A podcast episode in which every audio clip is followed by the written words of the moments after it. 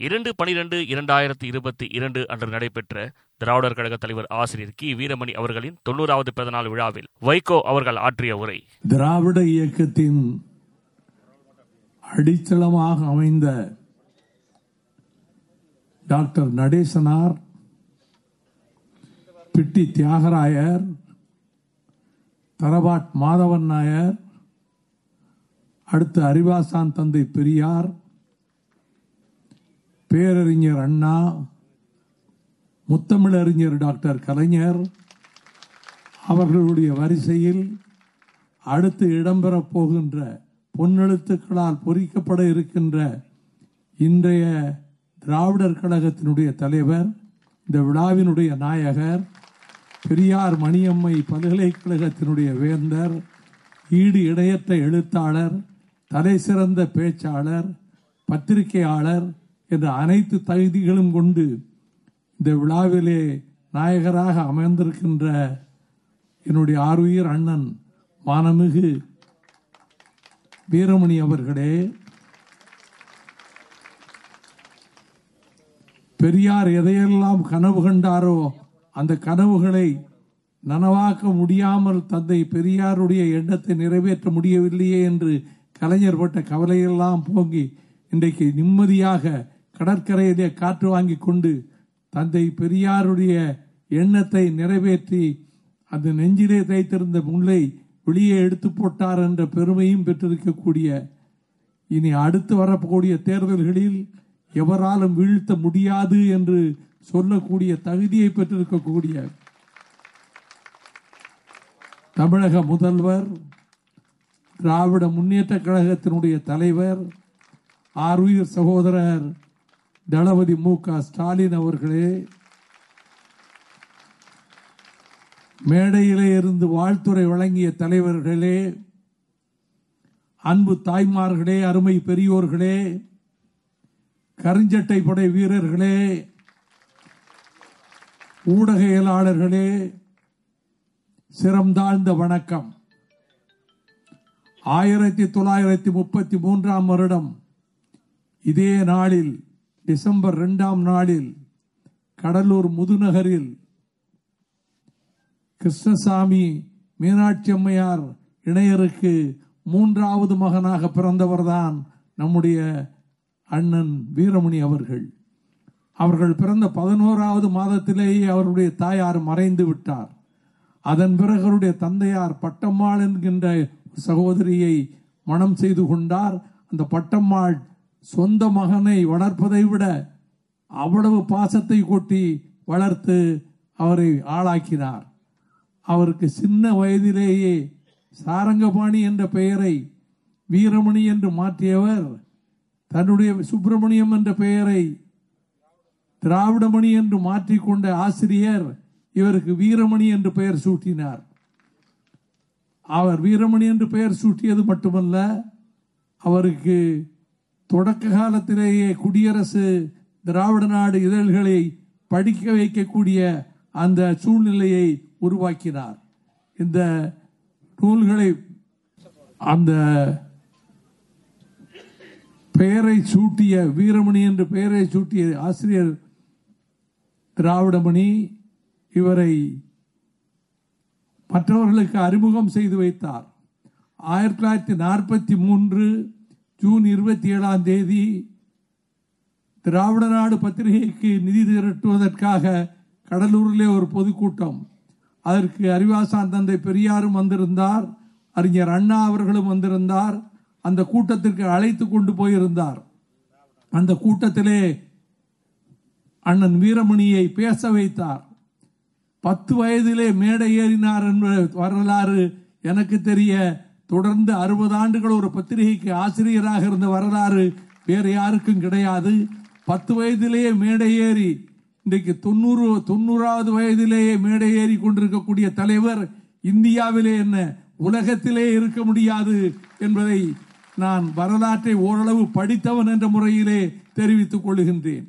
அதன் பிறகு அந்த நிகழ்ச்சி முடிந்ததற்கு பிறகு ஆயிரத்தி தொள்ளாயிரத்தி நாற்பத்தி ஐந்து மே ஒன்று அன்றைக்கு அவர்கள் நிகழ்ச்சி நாற்பத்தி ஐந்து இல்லை நாற்பத்தி நாலு ஜூலை இருபத்தி ஒன்பது ஜஸ்டிஸ் கட்சி பதினாறாவது மாநா- மாகாண மாநாடு சேலத்திலே நடைபெறுவதற்கு ஒரு மாத காலத்திற்கு முன்பு அங்கே ஒரு தென் தென்னார்காடு மாவட்ட திராவிடர் மாநாடு நடைபெறுகிறது.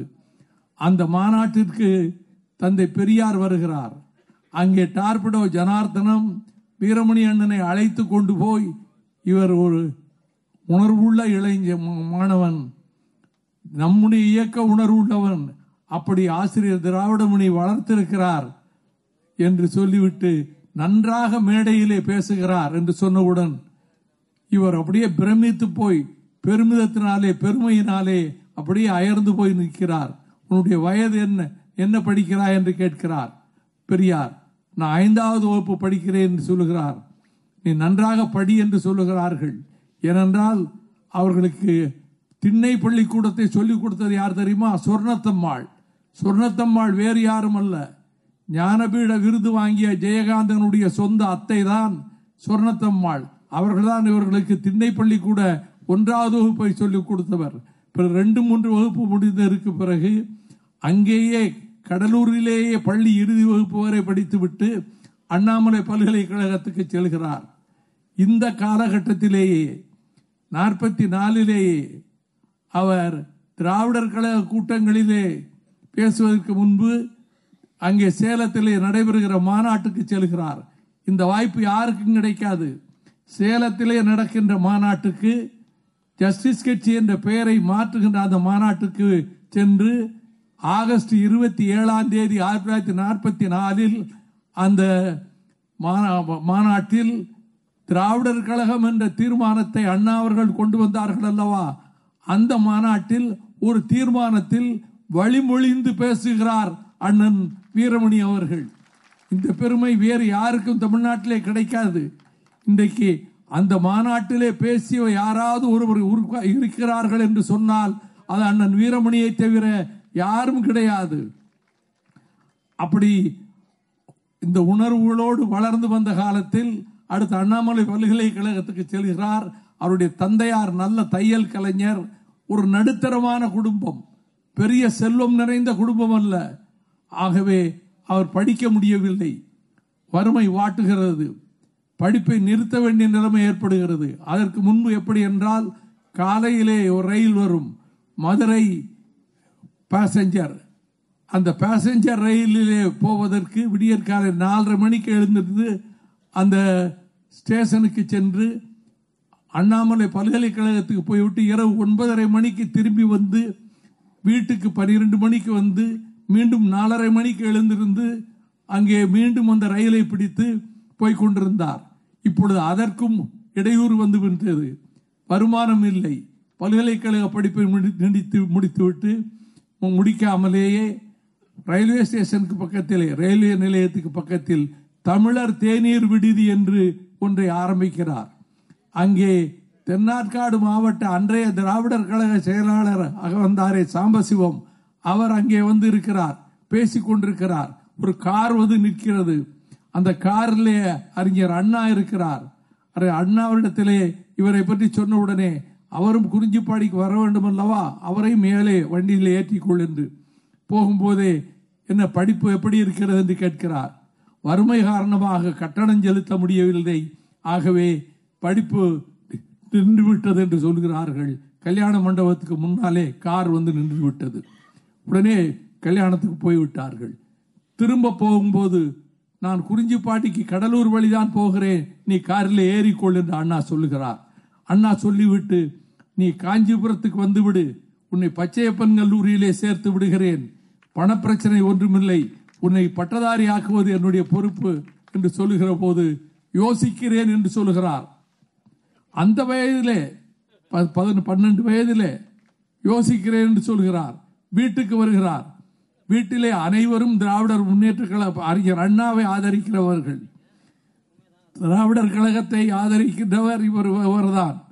அவர்களிடத்தில் சொல்கிறார் இந்த மாதிரி அண்ணா கேட்டாரு என்னை காஞ்சிபுரத்துக்கு கூப்பிட்டாரு நான் யோசிக்கிறேன்னு சொல்லிட்டு வந்துட்டேன்னு. நீ பெரியாருடைய ஆளாச்சே நீ எப்படி இருப்ப? நீ க- இப்படி அண்ணா கேட்க போய் தான் இப்படி சொன்னேன்னு. ஆமா நான் பெரியாருடைய ஆள் தான் நீங்க மாறினாலும் சரி நான் கடைசி வரைக்கும் பெரியாரோட தான் இருப்பேன் என்று சொன்னார். அதை நிலைநாட்டி விட்டார் இதெல்லாம் அவருடைய வாழ்க்கை வரலாற்றை நான் படிக்கிற பொழுது ஒவ்வொரு கட்டத்திலும் அவர் எப்படி அதை கடந்து வருகிறார் என்பதை பார்க்கிறேன். நாற்பத்தி நாலு பெயர் சூட்டு திராவிடர் கழக பெயர் சூட்டியதற்கு பிறகு இவர் ஒவ்வொரு ஊரிலும் போய் பேசுகிறார். திருத்திரப்பூண்டியிலே போய் கொடியேற்றி வைக்கிறார். மதுரையிலே போய் பெரியார் படத்தை திறந்து வைக்கிறார். பதினாலு வயதிலே பெரியார் படத்தை திறந்து வைக்கிற நிகழ்ச்சியை மதுரையிலே அண்ணன் வீரமணியை கொண்டு அங்கே உள்ள தோழர்கள் நடத்துகிறார்கள். இப்படி இருக்கக்கூடிய இந்த வாழ்க்கையில் தான் அதற்கு அடுத்த கட்டத்திலே அந்த கட்டணம் செலுத்த வேண்டும் அல்லவா? நடிகவேள் ராதா அவர்கள் நாடகம் நடத்துகிறார் நிதி திரட்டுவதற்கு. இவர் படிப்புக்காக ஐம்பது ரூபாயை கொண்டு போய் பெரியாரிடம் கொடுக்கிறார்கள். அவர் அந்த பணத்தை திரும்ப கொடுத்து விடுகிறார். கொடுத்து விட்டு நூறு ரூபாய் மணியாடர் அண்ணன் வீரமணி அவர்களுக்கு பெரியார் அனுப்புகிறார். நூறு ரூபாய் என்பது நினைத்து பார்க்க முடியாத தொகை. அவ்வளவு பெரிய தொகையை அனுப்பி வைத்து விட்டு இவர் படித்து முடித்துவிட்டு கோல்டு மெடல் வாங்கி கொண்டு தங்க மெடல் வாங்கி கொண்டு பெரியார் இடத்திலே போய் நான் தங்க மெடல் வாங்கிவிட்டேன். நீங்கள் நூறு ரூபாய் அனுப்பினீர்கள் அல்லவா? என்கிற போது நான் அனுப்புனனா? எனக்கு ஞாபகம் இல்லையே என்று பெரியார் சொல்கிறார் இப்படி பெரியார் அவர்களோடு இணைந்த இந்த வாழ்க்கையிலே அடுத்து திருமணம் வருகிறது. நான் ஒரு பெண் பார்த்து வச்சிருக்கிறேன் நீ போய் பார்த்துட்டு வா என்று சொல்றார். நீங்க பெண் பார்த்துட்டீங்கல்ல நான் ஏன் போய் பார்க்கணும்? நீங்க சொன்னா அந்த பொண்ணை கல்யாணம் பண்ணிக்கிறேன் அப்படின்னு சொல்லுகிறார். ஆம் கோட்டையூர் சிதம்பரம் ரங்கம்மாள். கோட்டையூர் சிதம்பரம் ரங்கம்மாள். நான் கூட மறந்துடுவோம் இல்லை ரங்கம்மாள் அவர்களுடைய மகள் தான் மோகனா. அவர்களை கல்யாணம் நடக்குது. கல்யாணம் சீர்திருத்த திருமணம். இந்த திருமணத்திலே உறுதிமொழி எடுக்கிறார்கள். அப்பொழுது அந்த திருமணத்திலே இவர் பேசுகிறார். என்ன பேசுகிறார் தெரியுமா? அப்பொழுது தமிழ்நாடு தவிர்த்த மற்ற இந்திய பகுதிகளை பூரா தீயிட்டு கொளுத்துவது என்று பெரியார் ஒரு போராட்டம் அறிவித்திருந்தார். இந்திய தேசப்படத்தை தீயிட்டு கொளுத்துவது என்று. இவர் நன்றி சொல்லுகிற போது சொல்கிறார் நாங்கள் கல்யாணம் செய்து கொண்டோம். ஆனால் இந்த போராட்டத்திலே நாங்கள் ரெண்டு பேரும் கலந்து கொள்வோம். தீயிட்டு கொளுத்துவோம். இந்திய தேச வரபடத்தை தீயிட்டு கொளுத்துவோம். மாமியார் வீட்டுக்கு அனுப்பினால் எங்களுக்கு ஜெயில் தான் மாமியார் வீடு என்று அண்ணன் வீரமணி அந்த கூட்டத்திலே சொல்லுகிறார். மறுநாள் தினத்தந்தியிலே எட்டு காலம் எங்களுக்கு மாமியார் வீடு ஜெய் ஜெயில் தான் புதுமண மக்கள் சபதம் என்று அங்கே அப்படிப்பட்ட செய்தி வருகிறது. அங்கே பாரதிதாசன் வந்திருக்கிறார். பாரதிதாசன் நாற்பத்தி ரெண்டு வரிகளை கொண்ட ஒரு அகவல் பா அந்த மணமக்களுக்கு வாழ்த்து சொல்லுகிற போது அவர் முதல் மூன்று வரிகளிலே சொல்கிறார் இளமை வளமையை விரும்பும் என்பார். ஆனால் இளமை வளமையை விரும்பும் என்பார். இளமை எளிமையை விரும்புகின்ற புதுமையை நான் இங்கே வீரமணி இடத்திலே கண்டேன் என்று சொல்லுகிறார். அந்த பா- அந்த பாடல் வரிகளோடு அந்த நிகழ்ச்சிக்கு பிறகு அவருடைய வாழ்க்கையிலே எவ்வளவோ சம்பவங்கள் நடைபெறுகின்றன. அவருடைய வாழ்க்கையில் எனக்கு ஒரே ஒரு சம்பவத்தை மாத்திரம் நான் குறிப்பிட விரும்புகின்றேன். ஒரு நாள் எனக்கு தொலைபேசி வந்தது. நான் நண்பகல் வீட்டுக்கு வந்திருந்தேன். நாடாளுமன்றத்திலே உறுப்பினராக இருக்கிறேன். தழுதழுத்த குரலில் தடுமாற்ற குரலில் என்னும் இல்லாத பதட்டத்தோடு அண்ணன் வீரமணி பேசுகிறார். நான் வீரமணி பேசுகிறேன் என்று சொல்லுகிறார் என்னென்ன என்னென்ன என்ன பதட்டமா பேசுறீங்கன்னு? அங்க பெரியார் மையத்தை இடிச்சுக்கிட்டு இருக்கிறாங்க. புல்டோசரை வச்சு. பாதி இடிச்சிட்டாங்க. இப்பொழுது போய் எப்படியாவது இங்க தடுத்து நிறுத்தணும் என்று சொல்லுகிறார். நான் உடனே உணவருந்தாமல் நாடாளுமன்றம் செல்கிறேன். அங்கே சென்று அந்த துறை அமைச்சர் அனந்தகுமார் இடத்திலே போகிறேன். அவர் அந்த லெப்டினன்ட் கவர்னர் கிட்ட முயற்சி பண்றார். அவன் போன் ஆஃப் பண்ணி வச்சுட்டா அந்த ஆளு. லெப்டினன்ட் கவர்னர் போன் ஆஃப் பண்ணி வச்சுட்டா. அப்படி என்றால் நீங்கள் உள்துறை அமைச்சர் க- க- அத்வானி மூலம் முயற்சி செய்ய வேண்டும் என்கிற போது ஒரு காலிங் அட்டென்ஷன்ல அத்வானி பேசிட்டு இருக்காரு அவர் வெளியே வர முடியாது காலிங் அட்டென்ஷன்ல ஆக இடித்து முடித்து விட்டார்கள். முழுவதும் நொறுக்கி விட்டார்கள். மறுநாள் காலையிலே நான் அங்கே சென்றேன். சந்திரஜித் யாதவ் அங்கே வந்திருந்தார். நாங்கள் கண்ணீர் வடித்துவிட்டு அங்கே திரும்பி வருகிறோம். அண்ணன் வீரமணி அவர்கள் நான் உடனே வருகிறேன். நீங்கள் பிரதமரை சந்திப்பதற்கு ஏற்பாடு செய்யுங்கள் என்று சொல்லுகிறார். நான் அத்வானியிடத்தில் போய் சொல்கிறேன் அப்படியா? பெரியார் மையத்தை இடித்து விட்டார்களா? ஆம். இது பெரிய கொடுமை. இந்த கொடுமையை தாங்கிக் கொள்ள முடியாது. நான் இன்றைக்கு சாயங்காலம் ரா- பிரதமரை பார்க்க போகிறேன். நான் பிபி சிங் இரா செழியன் அண்ணன் அண்ணன் வீரமணி அவர்கள். அண்ணன் வீரமணி அவர்கள் வீட்டுக்கு வந்து என் கையை பிடித்து கொண்ட போது அவர் கண்களிலே திரண்ட கண்ணீரை நான் இந்த கூட்டத்திற்காக சொல்லவில்லை. என்றைக்கும் மறக்க முடியாது. மாலை நாலரை மணிக்கு பிரதமரை போய் பார்க்குறோம். வாஜ்பாய். வாஜ்பாய் இடத்துல இதுதான் நான் அண்ணன் வீரமணின்னு சொல்கிறேன் I know him very well I Sahib டெஸ்டோ கான்ஃபரன்ஸ் எனக்கு அவரை பற்றி நல்லா தெரியுமே. அவர்கள் தேர்தலில் போட்டியிட மாட்டார்கள் திராவிடர் கழகத்தினர். அவர்கள் தனிநாடு கேட்டவர்கள். இன்றைக்கும் அந்த கொள்கை உள்ளத்தின் ஆழத்திலே இருக்கிறது. எங்களை எங்களையும் அங்கே கொண்டு போய் சேர்த்து விடாதீர்கள். நான் கேட்டேன் பட்டேல் ப- திலகருக்கு பெயர் இருக்கிறது நேருவுக்கு சிலை இருக்கிறது திலகர் பெயரிலேயே மைதானம் இருக்கிறது எங்களுடைய தலைவர்கள் பெயர்கள் எங்களுடைய தலைவர்கள் பெயர்களிலே சின்னங்கள் இங்கே டெல்லியில் இருக்கிறதா? இல்லையே.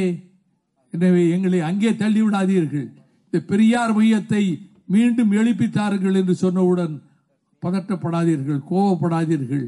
என்று சொல்லிவிட்டு நான் ரொம்ப உரிமையாக கோபத்தோடு வாஜ்பாயிடத்தில் பேசக்கூடியவர் என்பது எல்லோருக்கும் தெரியும். உடனே அனந்தகுமாருக்கு அவர் அங்கிருந்தே ஃபோன் எடுக்காரு. அனந்தகுமாரை ஃபோனில் எனக்கு கூப்பிடுறாரு. இந்த மாதிரி பெரியார் மையத்தை இடிச்சிட்டாங்களாம் அவர்களுக்கு அதை விட நல்ல இடமா? அவர்கள் எந்த இடம் கேட்குறாங்களோ அந்த இடத்த கொடுங்க.